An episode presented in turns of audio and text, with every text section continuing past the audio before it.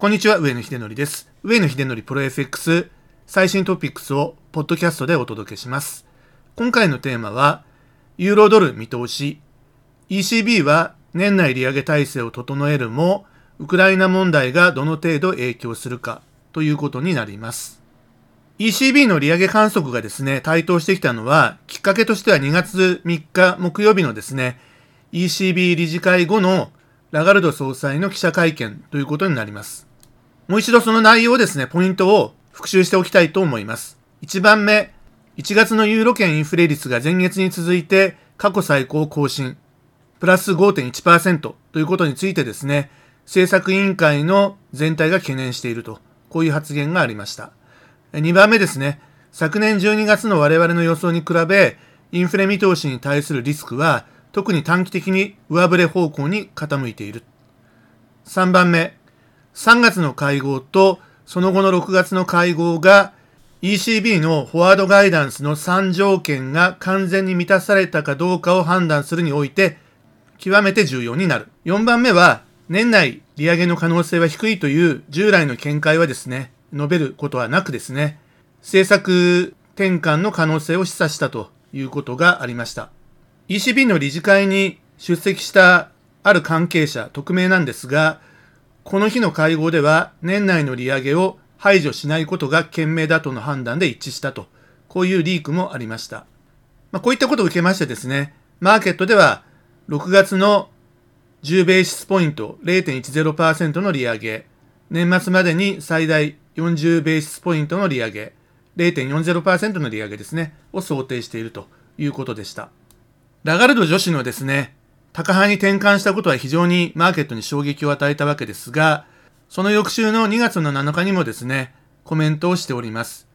1番目、政策を調整するには常に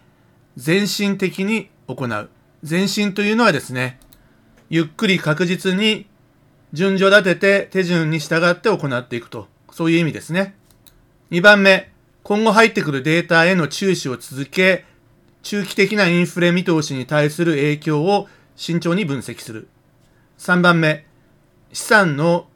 準購入終了と利上げ開始の順序は明確にされている。利上げが準購入終了より前に来ることはない。要するにまだ量的緩和を続けているわけですね。この量的緩和の終了を待たないと利上げはしないということを言っているわけですね。それから政策の調整というのはですね、請求にことを急いでやるんではなくてですね、ゆっくりと確実に行っていくということを述べているということですね。まあ、慎重な姿勢を、まあ、一点示しているということなんですけれども、基本的には2月3日の理事会後の記者会見でのスタンスは、まあ、変えてないという前提ではあります。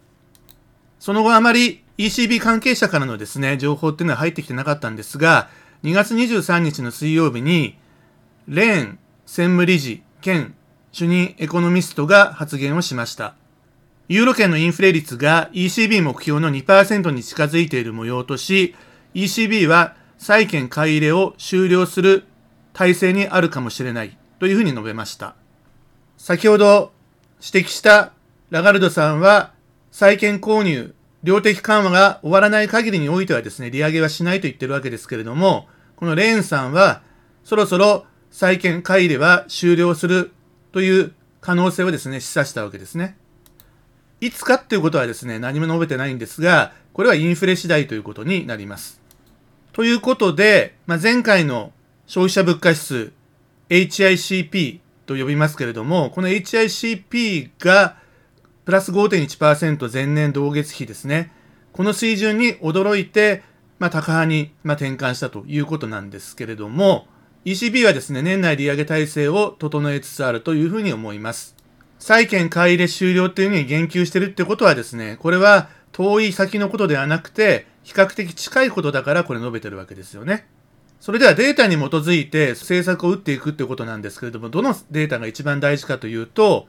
3月の2日の水曜日の19時にですね、ユーロ圏の消費者物価指数 HICP が発表になります。前年同月比で前回はプラス5.1%。これが非常に危機感を持って ECB の理事会のメンバーに衝撃を与えたわけですね。で、これが今回の予想値はですね、プラス5.3%ということになってまして、インフレがさらに加速する見込みであるということです。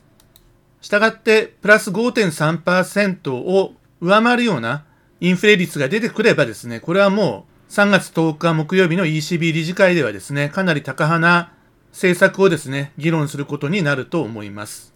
まずは、現状行っている債券買い入れプログラムの終了時期をですね、明確にすることが第一段階ですね。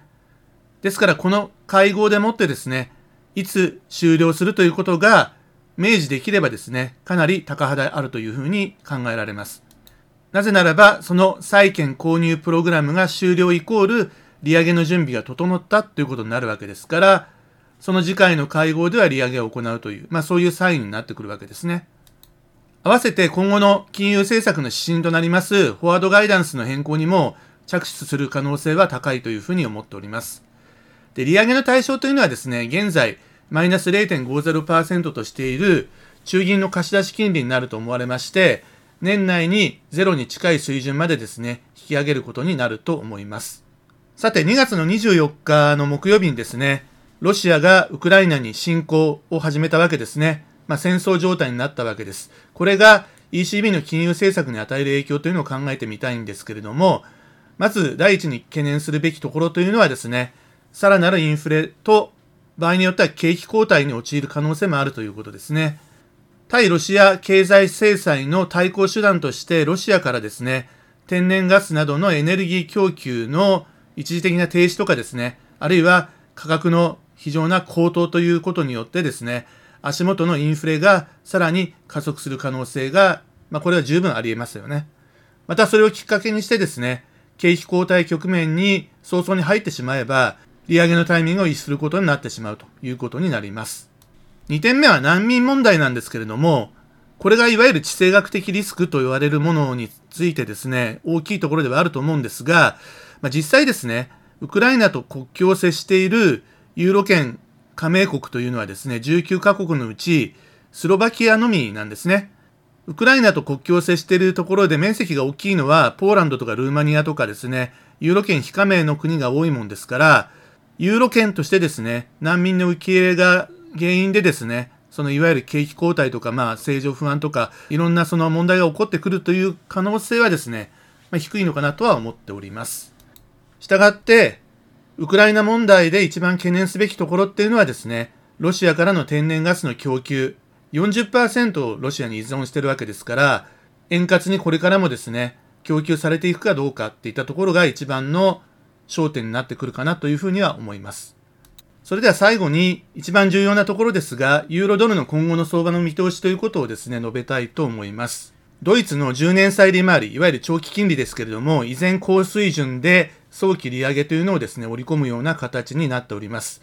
ウクライナ侵攻の当日にはですね、ドイツ株が売られて、ドイツ国債に資金がシフトしたということで、まあ、国債の価格が上がるということで、逆相関の金利は下がるということですね。ということで、長期金利がですね、急激に下がったということなんですが、陰線が出てるんですけれども、下髭の大陰線なんですが、持ち直したなっていうところがありまして、今後反発が継続していく可能性が高いんではないかなというふうに思います。続いて、ユーロドルのチャートを見てですね、テクニカル分析を行っていきたいんですが、まず、冷やしの方なんですけれども、1月28日に年初来安値をつけました。1.11213っていう安値なんですけれども、これをですね、ウクライナ侵攻の当日のニューヨークタイムでですね、更新してしまいまして、1.11064という安値をつけてるんですけれども、これはですね、かなりオーバーシュート気味の急落であったということで、こちらもドイツ債利回りと同様に長い下髭を残すのみでですね、年初来安値ではほぼサポートされてですね、急反発したということで、セリングクライマックスになった可能性が高いというふうに思います。ここからジリ安でですね、また再度年初来安値を更新してくるような展開にはならないんだろうなというふうに思ってます。続いて1時間足の方をご覧いただきたいんですけれども、2月の24日木曜日のウクライナ侵攻の当日より前はですね、1.12500から1.13750のですね、125ピップスのプライスの節目に囲まれたこのゾーンですね、125ピップスのゾーンの中での持ち合いが続いてました。で、侵攻当日にはですね、